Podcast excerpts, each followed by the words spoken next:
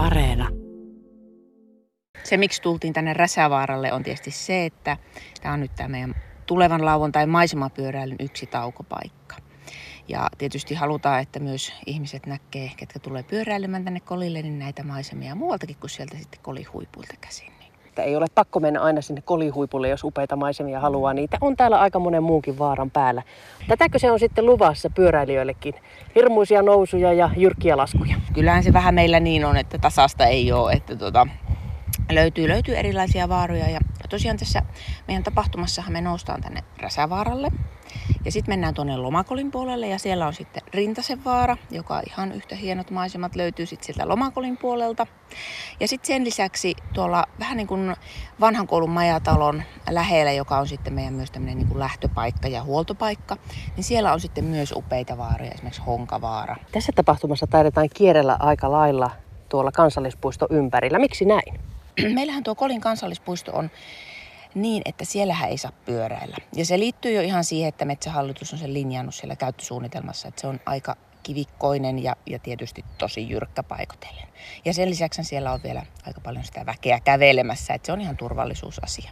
Ja sen takia me sitten ollaan täällä muualla kuin siellä kansallispuistossa. Ja tässä on osa, osittain myös se näkökulma, että me halutaan tässäkin tapahtumassa tuoda esiin näitä muitakin kolin helmiä, jotka sitten saattaa jäädä monelta esimerkiksi matkailijalta ehkä näkemättä. Eli tämä ei suinkaan ole semmoinen pyöräilytapahtuma, että pitää mennä hiki ja räkää poskella viuhtoen ja, ja suoritusmittarit kädessä raksuttaen. Joo, toivotaankin, että ihmiset tulisi oikein niin kuin matalalla kynnyksellä ja enemmänkin nauttimaan. Ja ei tarvi eväitäkään kuljettaa, kun ne löytyy sieltä neljältä taukopisteeltä meillä.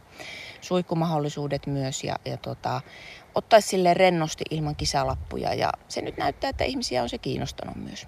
Katarina Rantalaiho, 30 kilometriä pyörälle. Ei nyt paha paikka, mutta taitaa olla niin, että kun nämä maastot täällä koliympäristössä ovat sellaiset, niin tuntuu, että olisi pyöräily enemmänkin. Juuri näin, eli se saattaa kuulostaa, että no eihän tuossa mitään, mutta se on melkein tuplaa ne ajokilometrit täällä kyllä nämä, nämä tuota vaarat. Ja, ja tuota, se on niin hyvä huomioida myös, kun lähtee reittiä sitten valitsemaan. Sinä olet pyörittänyt omaa yritystä, jossa siis ollaan käyty kulkemassa ja katselemassa ja seikkailemassa täällä ja muuallakin.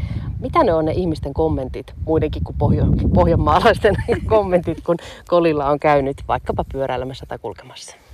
No joo, meillähän niin kun, jos ajatellaan, että ihmiset tulee, niin tietysti tulevat kansallismaisemaa katsomaan, mutta sen lisäksi haluaa sitten useasti nähdä jotakin muuta. Ja kyllähän tuo pielinen on semmoinen, mikä mykistää ja yllättääkin ehkä iso, niin kuin isoudella ja se, että se on, on niin laaja.